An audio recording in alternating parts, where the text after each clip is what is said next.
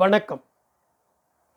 கவிப்பேரரசு வைரமுத்து அவர்கள் எழுதிய 3ஆம் உலகப் போரின் 26ஆம் அத்தியாயத்தை உங்களுக்காக வாசிப்பது பாண்டிச்சேரியிலிருந்து ஆதி சிவன். இடிந்து உட்கார்ந்திருந்த சின்னப்பாண்டியின் தோல் தொட்டு நிமிர்த்தினான் இசிமுரா. அவன் தலையில் கை வைத்து தாய்மையோடு கோதினாள் எமிலி. அந்த ஸ்பரிசத்தின் ஆறுதல் கபாலம் புகுந்து கால் தொட்டது. ஏதோ ஒரு முடிவெடுத்த பெருமூச்சில் அவன் நிமிர்ந்தான். சின்னப்பாண்டியை இசிமுரா கண்ணோடு கண் பார்த்தான். சொன்னான், சின்னப்பாண்டி, தோல்வி கண்டு கலங்காதே. நீ விதைத்திருக்கிறாய். தோல்வியின் விதையில் இருக்கிறது வெற்றியின் விளைச்சல். நீ மனம் கிழிந்து கிடக்கிறாய். விதையின் கிழிசல் என்பது அழிவல்ல, முளைப்பின் முதல் முயற்சி. கடவுள் என் முன் பிரசன்னமானால் நான் வெற்றிகளை யாசிக்க மாட்டேன். கை நிறைய தோல்விகளையும் அவற்றில் மீண்டு வரும் வழிகளையும் தந்தருளும் என்று மன்றாடுவேன். தோல்வியை நேசிக்க கற்றுக்கொள். கண்ணம் கிள்ளி சொல்லிக் கொடுப்பது வெற்றி, கன்னத்தில் அடித்து சொல்லிக் கொடுப்பது தோல்வி. தோல்வியும் மாசான். சர்க்கரை நோய் உறுப்புகளையும் உறுப்புகளின் பொறுப்புகளையும் எப்படி சொல்லிக் கொடுக்க வருகிறதோ அப்படித்தான் ஒவ்வொரு தோல்வியும் தன் சொந்த செலவில் வாழ்க்கையை சொல்லிக் கொடுத்து விட்டு போகிறது. பொதுப்பணிக்கு வருகிறவனுக்கு அவமானம்தான் முதல் வெகுமானம். தன் தலை மீது கை வைத்திருக்கும் எமிலியின் பக்கம் இப்போது தலை திருப்பினான் சின்னப்பாண்டி. நீங்கள் ஏற்றிய தீபம் அணைந்ததென்று இருட்டில் இருக்காதீர்கள்.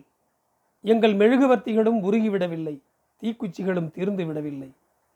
இன்னொன்றும் சொல் எமிலி. சின்னப்பாண்டியின் ஆசை சரி, அணுகுமுறைதான் தவறு என்றான் இசி. எப்படி என்றாள் எமிலி. ஒரு தனி மனிதனால் முடியாது ஊரை துடைத்து வைக்க.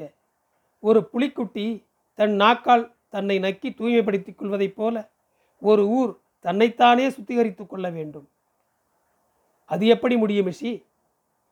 வேட்டை சமூகத்திலிருந்து சற்றே விடுபட்ட வேளாண்மை சமூகம் கல்வியாலும் பொருளாதாரத்தாலும் நிராகரிக்கப்பட்ட நிலையில் எப்படி அது தன்னைத்தானே சுத்திகரித்து கொள்ள முடியும்? குடிக்க தண்ணீரில்லாத யானை குளிக்க முடியுமா என்றாள் எமிலி. யானைக்கு தெரியாது எமிலி, தன் காலடியின் கீழேயே ஒரு நதி ஓடி கிடக்கிறதென்று. நதியை தோண்டி கொடுத்தால் யானையே குடித்து கொள்ளும். நதி தோண்ட நிதி? இந்த கேள்வி சின்னப்பாண்டிக்கும் எழுந்திருக்கிறது. அதிலும் ஒரு தவறு நேர்ந்திருக்கிறது. என்ன தவறு என்றான் சற்றே சினந்து சின்னப்பாண்டி. நண்பர்கள் கூடி ஆளுக்கு கொஞ்சம் நிதி போட்டிருக்கிறீர்கள் பொதுப்பணிக்கு. அதுதான் தவறு. அது எப்படி தவறாகும் என்றாள் எமிலி. பொதுப்பணிக்கு தன் பொருளை கொடுப்பவன் முட்டாள். பொதுப்பணத்தை தனக்கு எடுத்துக்கொள்கிறவன் அயோக்கியன். வேறென்ன செய்ய வேண்டும்? மக்களின் பங்களிப்பு இல்லாத எந்த பணியும் மக்களை சேருவதில்லை. அரசு நிதியே மக்கள் நிதிதான். பூமியிலிருந்து புறப்பட்ட மேகம் பூமிக்கே மழையாகி வருவது மாதிரி மக்களுக்கே திரும்ப வேண்டும் மக்கள் பணம். அதற்கு மக்களை திரட்டு. பொதுமானம் காக்க தனிமானம் தியாகம் செய். இருவருக்கும் தன்னிலை விளக்கம் சொன்னான் சின்னப்பாண்டி. என்னை மன்னித்து விடுங்கள் இருவரும். கல்லெறி தாங்கும் உடம்புள்ள எனக்கு சொல்லெறி தாங்கும் மனம் இல்லை. தவிரவும் நான் தொடுகிற தூரத்தில் மக்கள் இல்லை. எல்லா மனிதர்களும் தனித்தனி நட்சத்திரங்களில் தங்களுக்கான உலகங்களில் வாழ்ந்து வருகிறார்கள்.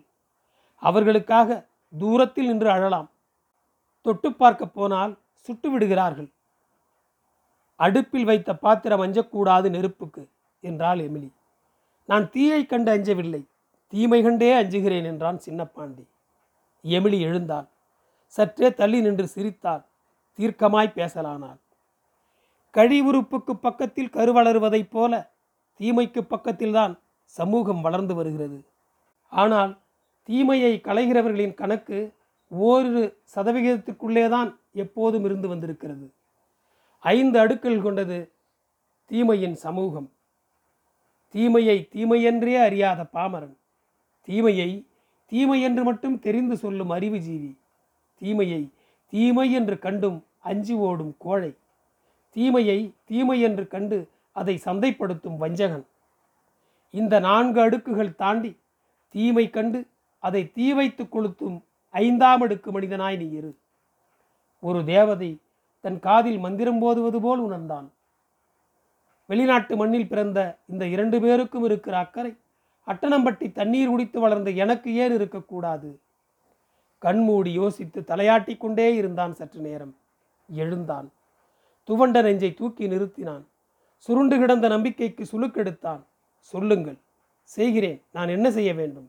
மக்களே மாணவர்கள், மக்களே ஆசான்கள், ஞானபோதம் கொடுத்து, மக்களே வறியர்கள், மக்களே செல்வர்கள், சமத்துவம் நடத்து, மக்களே எதிரிகள், மக்களே நண்பர்கள், உடன்பாடு படுத்து, உன் பின்னால் யாம் இருப்போம், போ, அங்கங்கே தோல்வி கண்டால் வா.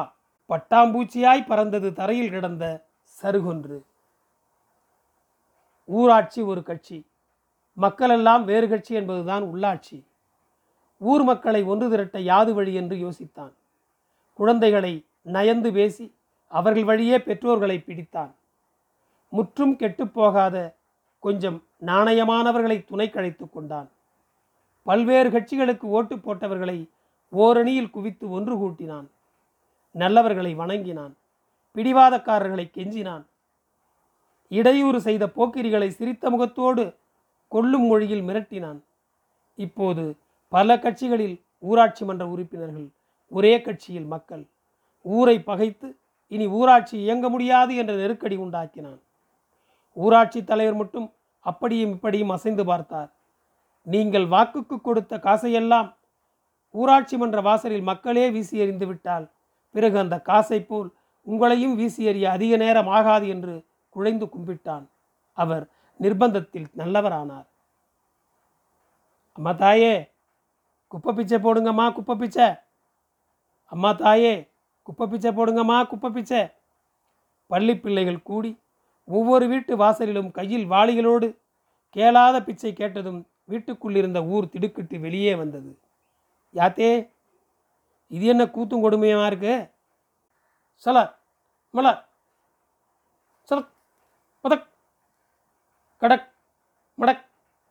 பெரும்பாலான வீடுகளில் குப்பைகள் வந்து விழுந்தன. வாசல்களில் குப்பை தொட்டிகளோடு ஊர்வலம் போகும் பூந்தொட்டிகளைப் போல பள்ளி பிள்ளைகள் தெரு கடந்து முனை திரும்பும்போது திடீரென்று ஒரு பிள்ளையின் கையிலிருந்து வாளி பறித்து ஓடினான் ஒரு பைத்தியக்காரன். பிள்ளைகள் பயந்து நடுங்கி நிற்கையில் ஓர் ஓரம் ஒதுங்கி குப்பை வாளியில் உள்ள கழிவுகளை பிரித்து பிரித்து தின்னத் தொடங்கினான். ஓர் இலையில் எச்சில் இட்லி, ஓர் இலையில் மிச்சப்பட்ட மீன் துண்டு, அழுகிப்போன தக்காளி பழம் என்று தின்று முடித்தவன் பசி தீராமல் ரப்பர் கயிறு சுற்றிய ஒரு பாலத்தின் பை விரித்தான். அவன் உள்ளே கைவிட்டதும் ஊருக்கே கெட்ட வீச்சம் வீசியது. வாசனை நரம்புகள் தூர்ந்து போனவன் அருவருப்பு ஏதுமற்று அதை அருந்த துணிந்தபோது ஓடி வந்து சின்னப்பாண்டி அவன் கையிலிருந்து பை பிடுங்கி மீண்டும் அதை குப்பை வாளியில் இட்டான். அது யாரோ ஒருத்தி வீசி எறிந்த பிள்ளையின் மலம். ஐயோயோ, என் பிள்ளையை கேவலப்படுத்திட்டாங்களே! வாயிலும் நெஞ்சிலும் மாறி மாறி அடித்து தெருவே திடுக்கிட தீப்பிடித்தது மாதிரி ஓடி வந்தாள் பைத்தியக்காரனின் தாய் நாச்சம்மா. ஓடி வந்தவள் தன் பைத்தியக்கார மகனை கட்டி அணைத்து கதறினாள். மலம் எடுத்த கையெடுத்து தன் தலைமுடியில் துடைத்து விட்டாள். முந்தானை எடுத்து முகம் துடைத்து வாய் துடைத்தாள். நீ போ, நான் சாப்பிட்டுட்டு தான் வருவேன். நீ போ, நான் சாப்பிட்டுட்டு தான் வருவேன். அவளை தள்ளி அடம்பிடித்த மகனை இறுக்கி மார்பணைத்து இருத்தி கொண்டாள். அழுது கொண்டே கதறுகிறாள். ஐயோ, என் குடும்பத்தை அசிங்கப்படுத்திட்டீங்களே! நான் பி ஓட்டாமல் ஈ ஓட்டாமல் வளர்த்த என் பிள்ளையே அதையே திங்க விட்டுட்டீங்களே! எளியே பைத்தியக்காரா, போடா, போய் செத்து போடா! அவனை நெஞ்சிலும் கன்னத்திலும் ஓங்கி ஓங்கி அடிக்க ஆரம்பித்தாள். உங்கள் பிள்ளை ஒன்று இப்படி திங்குமுன்னா குப்பை கூடையில் இதை போட்டிருப்பீங்களா? கடைசியாக அவள் ஊரை நோக்கி எறிந்த கேள்வியில் கண்ணகி திருகி எறிந்த முளையில் தீப்பற்றி எறிந்த மாதிரி ஊரே வடுபட்டது. ஒரு துளி கேள்வி, ஒரு துளி அவமானம், ஒரு துளி கண்ணீர், ஒரு துளி இரத்தம், இவற்றுள் ஏதேனும் ஒன்றால் உரிக்கப்பட்ட பிறகுதான் உலகத்தின் தோல் மாறியிருக்கிறது. அன்று மாறியது அட்டணம்பட்டி. குப்பை கொட்டுவதற்கும் ஒரு நாகரிகம் வேண்டும். குப்பை சொல்லும் ஒரு வீட்டின் பொருளாதாரத்தை, அதன் கலாச்சாரத்தை. குப்பையில் சேரும் பொருள் எது, சேரா பொருள் எது, மக்கும் பொருள் எது, மக்கா பொருள் எது, ஒவ்வொரு வீட்டிலும் இனங்காணப்பட்டது, இரண்டாய் பிரித்து கொட்டப்பட்டது. முதல் வெற்றி என்றால் எமிலி.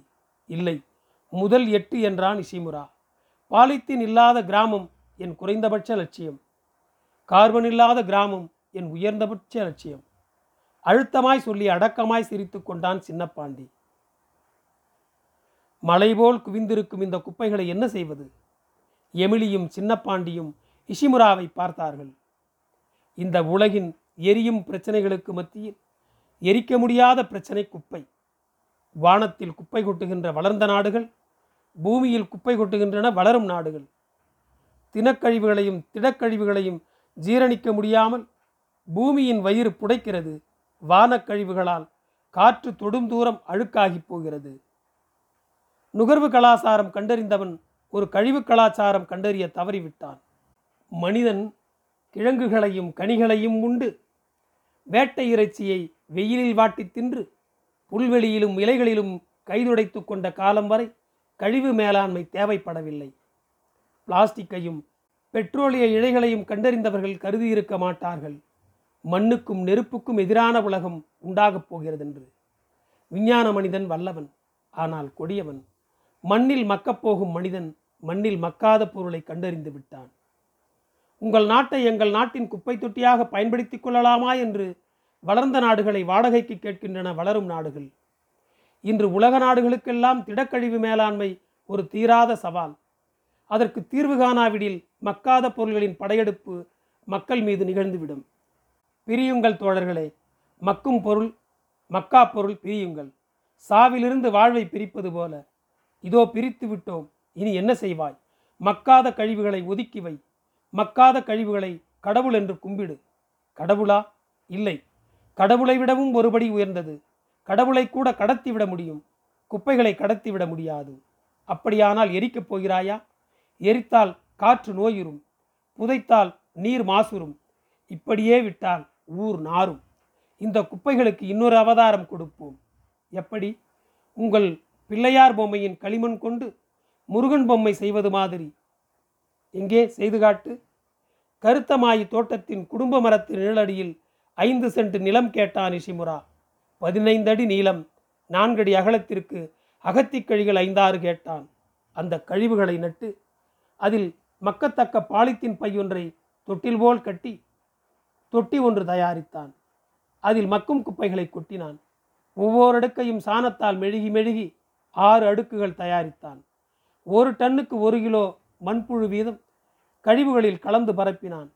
வெயில் படாத நிழல் காத்து அதில் எப்போதும் ஈரப்பதம் இருக்குமாறு நீர் தெளித்தான். கொஞ்ச நாள் பொறுங்கள், மனிதன் செய்யாததை இந்த மண்புழு செய்யும். மக்கும் குப்பைகள் மண்ணுக்கு உரமாகும் என்றான். ஊரே கூடி நின்று வேடிக்கை பார்த்தது. பாரப்பா, சப்பாங்கார மூளையே மூளை என்றான் ஒருவன். இந்த கம்பசூத்திரம் எங்களுக்கு தெரியாதாக்கும் என்றான் இன்னொருவன். ஏண்டா வேணா, கம்பசூத்திரம் தெரிஞ்சிருந்தால் காமிக்க வேண்டியதானே? நொட்டை தெரியாதவனுக்கு நொட்டை சொல்ல மட்டும் குறைச்சல் இல்லை. கலைந்தது கூட்டம் கசகசவென்று பேசிக்கொண்டே. சின்னப்பாண்டியும் எமிலியும் இசிமுராவும் தெருவலம் போன போது வாசல் பெருக்கி நீர் தெளித்து ஒருத்தி கோலமிட்டு கொண்டிருந்தாள். கோலப்புள்ளியில் மனம் குவித்து அதையே வேடிக்கை பார்த்து நின்றுவிட்டாள் எமிலி. இது கோலம், ஒவ்வொரு வீட்டின் கலாச்சாரம், ஒவ்வொரு பெண்ணுக்குள்ளும் இருக்கும் ஓர் ஓவியரை எழுப்பும் முயற்சி, ஒரு விளக்குமாறு தூரிகையாவதற்கான பயிற்சி, முதுகுத்தண்டு வளைத்து மூளைக்கு ரத்தம் பரப்பும் யோகாசனமும் இது, மற்றும் வீட்டு வாசலை அழகு செய்வதன் மூலம் தெருவையே சுத்திகரிக்கும் கூட்டு நடவடிக்கை. சின்னப்பாண்டி விளக்கு விளக்க ஓ என்ற ஒலிப்புக்குறி 4 மாத்திரை நெடிலாயிற்று எமிலியின் வாயில். வீட்டுக்குள் போன சிறுவன் ஒருவன் கோலத்தை மிதித்து போனதில் காட்டமாகி போனால் கோலக்காரி. ஏண்டா எடுபட்ட பயலே, உன் காலை வெட்டி அடுப்பில் வைக்க கோலத்தை மிதிச்சிட்டா போற? கோலப்பட்டினி போடுறவண்ணிய. கோலம் என்பது புனிதம் மற்றும் கலைப்படைப்பு, அதை அவமதித்தல் ஆகாது. சின்னப்பாண்டியின் விளக்கம் கேட்டு வியந்து போனாள் எமிலி. ஊர் சுத்தமாக தொடங்கிவிட்டது. ஊர்ப்புறம் சுத்தமாகவில்லை, அது பழையபடியே நிற்கிறது பல்லிழித்து. ஊர் நுழைவாயிலில் உட்கார்ந்தபடியே வரவேற்கிறார்கள், குறைவே இல்லை. மூக்கையும் கண்ணையும் மூடாமல் ஊருக்குள் நுழையவே முடியவில்லை. ஊராட்சியை அழைத்தார்கள். 2 பக்க பள்ளங்களையும் சமன் செய்தார்கள். பள்ளம் நிறைந்ததில் சாலை விரிந்தது. மீண்டும் எரியலாயின உடைந்த விளக்குகள். அன்று இருட்டியதும் வழக்கம்போல் வந்த வாடிக்கையாளர்கள் அதிர்ந்து போனார்கள். அவர்களின் அனுபவத்திற்கு பாத்தியப்பட்ட இடங்களிலெல்லாம் செம்மண் நிரப்பி அரிசிமாக்கோலமிட ஏற்பாடு செய்துவிட்டாள் எமிலி. கோலமிட்ட பெண் பிள்ளைகள் அங்கங்கே தட்டாமாலை விளையாடி கொண்டிருந்தார்கள். வேறென்ன செய்வது? ஊர் தாண்டி ஓடியே போனார்கள் ஒதுக்கீட்டாளர்கள். கோலம் வாசலை மட்டுமல்ல ஊரையும் சுத்தம் செய்கிறது என்றாள் எமிலி. கடைசியில் அட்டணம்பட்டியில் அந்த அதிசயம் நடந்தே விட்டது. ஊராட்சி மன்ற உறுப்பினர்களோடு வீடு வீடாக ஏறி இறங்கினார்கள் சின்னப்பாண்டியும் எமிலியும் இசிமுராவும். ஐயா, அம்மா, நீங்கள் கொடுத்த குப்பையிலிருந்து தயாரிக்கப்பட்டது இந்த உரம். உங்களுக்கே திருப்பி வருகிறது. உங்கள் சொத்து, வாங்கி கொள்ளுங்கள். சின்னப்பாண்டி முன்மொழிய ஒவ்வொரு வீட்டுக்கும் 1 கிலோ மண்புழு உரத்தை எடுத்து வழங்கினான் இசிமுரா. இதோ இதுவும் உங்களுக்கு. இரு கையில் தாங்கி எமிலி எடுத்து நீட்டினால் அந்த உரம் போட்டு வளர்க்க ஒரு ரோஜா செடியை. இனி ரோஜாவின் வாசம் பேசும் உங்கள் வீட்டு குப்பைகளை. சந்தோஷ பிரமை பிடித்து ஊரே அவர்களை அண்ணாந்து பார்க்கிறது. யார் பெத்த பயலோ அந்த மஞ்ச பைய, யார் காட்டு சிரிக்கியோ அந்த வெள்ளைக்காரி, ஊர் பொழைச்ச பொழப்பையே மாற்றி புட்டாகலே 2 பேரும். சின்னப்பாண்டி, நீ சேய்ச்சிட்டடா. அவங்கள முன்ன விட்டு பின்ன நின்று அவராக புலம்புறாரு. புரணி பேசி பேசியே புத்து வச்சு போன காட்டு கருப்பேன். புறம் பேசுகிறான் பாருங்க. அவனை வார்த்தையால் அடிக்கிறது வருடி கொடுக்குற மாதிரி, செயலால் அடிக்கிறதா செருப்பால் அடிக்கிற மாதிரி. சின்னப்பாண்டி செயலால் அடிச்சிட்டான். நன்றி. தொடரும். என் குரல் உங்களை தொடர ஃபாலோ பட்டனை அழுத்துங்கள். உங்களுக்கு மீண்டும் நன்றி.